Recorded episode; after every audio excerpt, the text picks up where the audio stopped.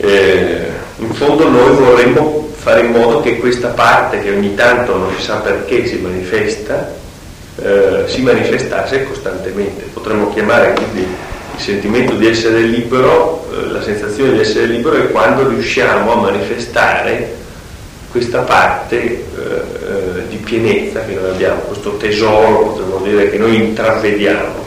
C'è questa vecchia storia no? di, di, di questo tesoro che giace in fondo al mare e che noi non possiamo vedere perché le acque sono agitate e anche perché tutti ci stimolano a guardare intorno. E magari quando il mare si calma, non guardiamo il lago si calma, non guardiamo nella direzione giusta. Ogni tanto ci sono come delle specie di bagliori, e questo è un, è un, esempio relativo, comunque ho l'impressione che ognuno di noi se, se non avesse questa possibilità ogni tanto di sentirsi in pienezza, non saprebbe neanche che cos'è questo io. Cioè questo io credo sempre di più si eh, cerca di manifestarsi e di fronte a questo noi giustamente la prima fase è della paura e del desiderio. Questi aspetti eh, ci spingono da una parte la paura a sperimentarci, quindi a conoscerci e sperimentarci coscientemente, e dall'altro il desiderio, in fondo, eh, la mancanza di qualcosa eh, vuol dire manifestare qualcosa. E quindi in questo senso questo vuoto sparisce se, se sale qualcosa d'altro. Quindi qui c'è il problema naturalmente tra che cosa viviamo normalmente, che noi abbiamo chiamato in altre occasioni questa specie di ego, questa specie di automatismi in cui noi dormiamo, e che cosa invece giace e che ha possibilità di svegliarsi. Non so se sono stato...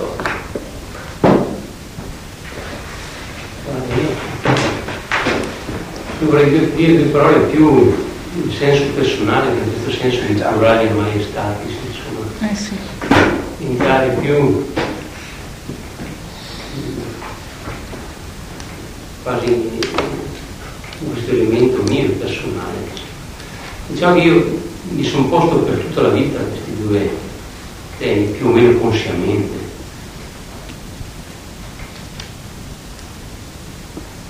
E in un primo tempo direi che mi sono rivolto più a conoscere, ecco, per me era importante conoscere e mi sono dedicato alla conoscenza in tutti i rami un po' dello simile.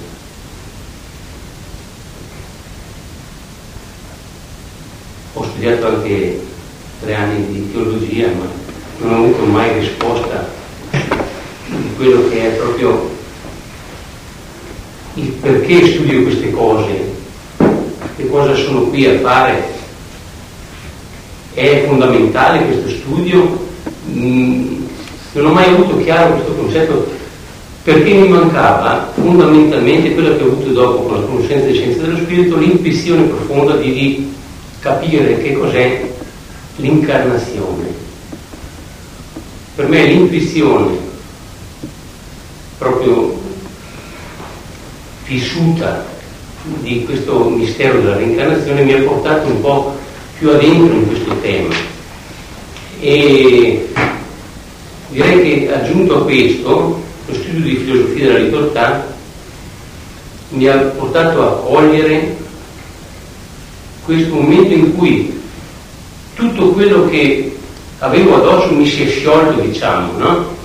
E mi ha lasciato addirittura nel terrore perché prima io avevo sempre questo concetto di chiedere a Cristo un po' indicami la tua volontà, sia fatta un po' la tua volontà.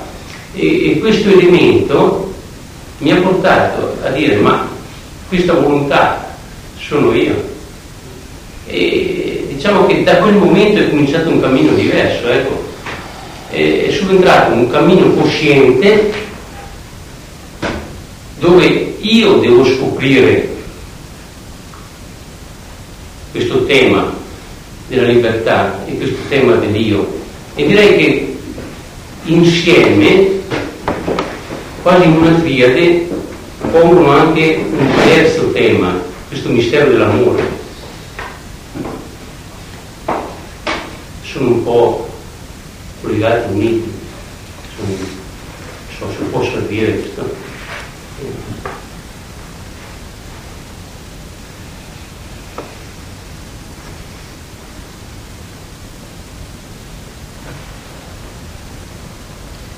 quindi volevo partire da una mia esperienza personale che, che sto vivendo in questo periodo, eh, non per, per generalizzare la libertà, perché mi sembra che possa essere un esempio che vicino, che mi può anche aiutare a capire eh, non sto facendo un lavoro, eh, non sto lavorando, eh, ma sto lavorando eh, per un progetto di vita eh, che per me è un cambiamento dalla, dalla mia vita passata. È una scelta, una scelta non di interrompere un lavoro, ma una scelta che ho maturato in un periodo e con tutti i problemi anche di sostentamento. Eh, mi trovo eh, ad avere le mie giornate libere, vuote, non libere, vuote. Eh, sono io che devo trovare una metodologia, allora ho collegato questo questo concetto della libertà, perché cioè, se no vado incontro a un disastro, cioè la situazione è disastrosa se io non, non adotto una metodologia.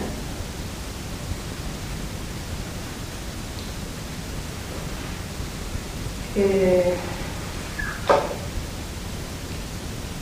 È una metodologia che io mi immagino come un'educazione del mio io,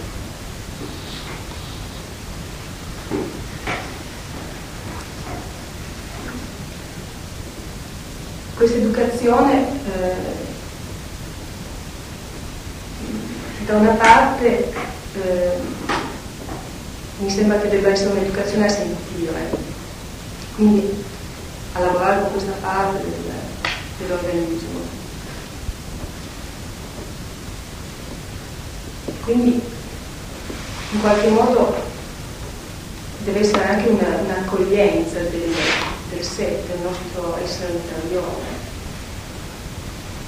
Tendenzialmente abbiamo anche delle intolleranze cioè dobbiamo anche come educarci a, ad accogliere delle parti di noi che non conosciamo, che giudichiamo prima, prima di, di lasciarle in qualche modo, lasciare che si esprimano.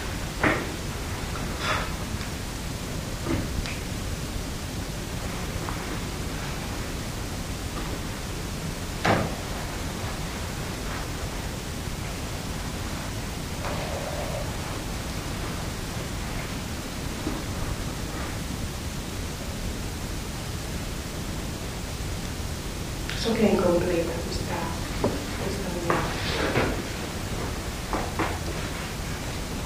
questo mio intervento, ma in questo momento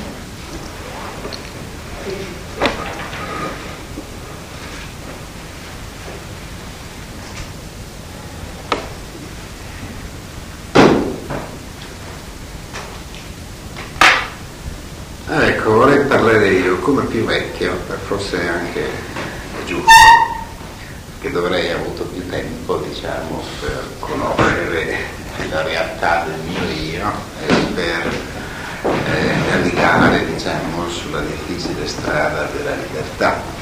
Comunque è giusto il tempo di bilanci anche questi seminari, a fine di questi seminari devono rappresentare un bilancio assolutamente individuale.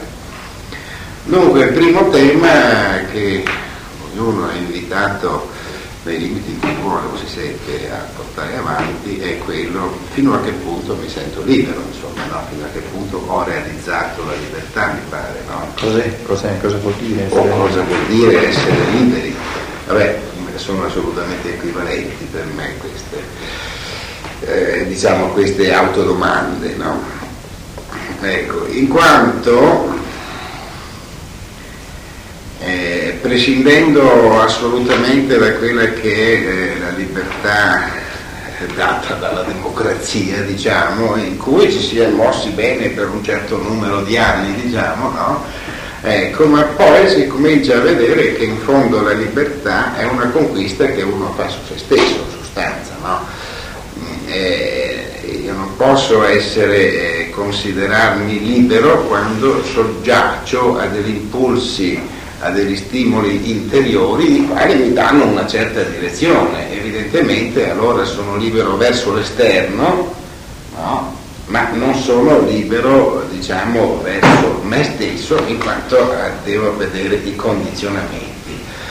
Ora la strada di questi condizionamenti è lettamente collegata con la strada della realizzazione dell'io. È difficile parlare di una cosa senza parlare dell'altra, non si può insomma, non si può, perché sono i due aspetti, le due chiavi di interpretazione dello stesso, dello stesso problema. No, ecco. E, ecco che allora se uno analizzando se stesso riconosce di essere o di essere stato per molto tempo un tipo molto autoritario, no?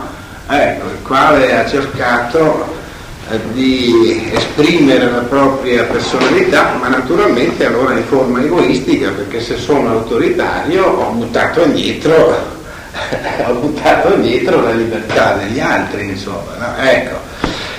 E, evidentemente questo non ho sviluppato diciamo, molto la mia vera libertà, essendo sviluppandola dalla ma allora diventa più arbitrio che libertà. Nello stesso tempo, oltre all'autoritario, eh, sono un tipo collerico, soprattutto irritabile di fronte ad ogni contraddizione. mi irrito se mi si contraddice, no? ecco. E qualche volta salta fuori anche qua, insomma, no? per questi balzi, diciamo, nel nostro giro, queste L'importante è che salti fuori. Salta fuori, sì. Ecco, eh, ecco. Eh, cioè, bisogna entrare necessariamente non in concetti filosofici, eccetera, i quali sono assolutamente devianti, e allora si fa della letteratura, insomma, no? Ma bisogna entrare di, eh, direttamente nel nome, diciamo, di questi, mo, nel nome di questi mostri che ognuno di noi ha in sé, insomma che questa è la vera definizione che uno fa e questo è il vero cammino nel saper riconoscere questi mostri e nel saperli dominare nei limiti, insomma, ma abbiamo, diciamo così, eh, giustificazione, diciamo così, che abbiamo ancora altre vite a disposizione per dominarli, per dominarli completamente, in quanto eh, qualche volta li controllo di più, ma non sempre, non sempre la cosa mi riesce, insomma. E per andare appunto verso invece la realizzazione, diciamo, dell'io, eh, se dovessi dire in poche parole che cosa sono io, non ne sarei capace, perché poi entrare, o dovrei entrare in, quelle definizioni mm, che affondano, che sono in comune diciamo, con la psicologia, con l'analisi alla quale poi non è che mi piacciono poi tanto in sostanza. No? Eh, ecco, quello che volevo dire è il, è il cammino diciamo, di più che altro di eh, dominio propri, del proprio sé inferiore, diciamo, che poi sé inferiore si realizza maggiormente e nella collera e nell'autorità, nell'arroganza, cioè che sono espressioni di egoismo, eh, di egoismo o in altre strade eh, sono sempre caratterizzazioni diciamo dei lati negativi del proprio sé inferiore. Quanto abbia eh, progredito sulla strada eh, della conquista dell'io superiore non lo so, ma ci sono però, come ci sono nella vita di tutti, dei momenti in cui eh, si riesce forse a intravedere questa cosa, però questa cosa non la intravedo col cervello, il cervello poi ci va sopra dopo, ma è una cosa che è tipica delle, della vita del sentimento. No? E direi proprio che mi sembra di avvicinarmi maggiormente a questa condizione in cui tocco un pochettino, ecco, eh, mi sento eh, consciamente partecipe ecco, di questo io, questa entità fondamentale, proprio quando attraverso certi tipi di considerazione, di meditazione, di lavoro anche, insomma, perché non è che sono sempre meditanti, insomma, no, per carità, non occorre quello, ma anche attraverso diciamo, la comunicazione, la partecipazione con altri, si arriva a una determinata condizione di stato d'animo. È questo stato d'animo che poi bisogna cercare diciamo, di rafforzare, di cercare di pigliarlo in mano, cercare di ricrearlo il più profondamente e il più frequentemente possibile, insomma, farlo cercare, cercare di farlo di diventare una, una costante del proprio modo di essere Ora eh, voi mi domanderete, ma cos'è questo stato d'animo? Anche quello allora diventa, anche nel nostro linguaggio antroposofico, una definizione, insomma, che coglie il nucleo solo fino a un certo punto, perché le definizioni sono parole, poi è anche da vedere quello che uno è capace di dare di significato a queste parole e uno ci dà una coloritura estremamente personale che non è coincidente con quella dell'altro, questo è chiaro, ma comunque è il senso fondamentalmente, diciamo, della venerazione, di Verehrung, dicono, si dice in tedesco, no? Ma questa venerazione è un atteggiamento, diciamo così, hmm, detto anche con altre parole, ma io ho sempre paura del parlare, eh, di dare troppo peso alla parola, ma è vedere il divino nelle cose e nell'altro, cioè allora questa venerazione è rendersi conto, diciamo, di quanto di religioso c'è in te, indipendentemente da ogni teologia chiaramente Ecco, se quanto più tu riesci a cogliere e a lavorare intorno a questa sensazione del religioso, quanto più tu riesci, diciamo così, a eh,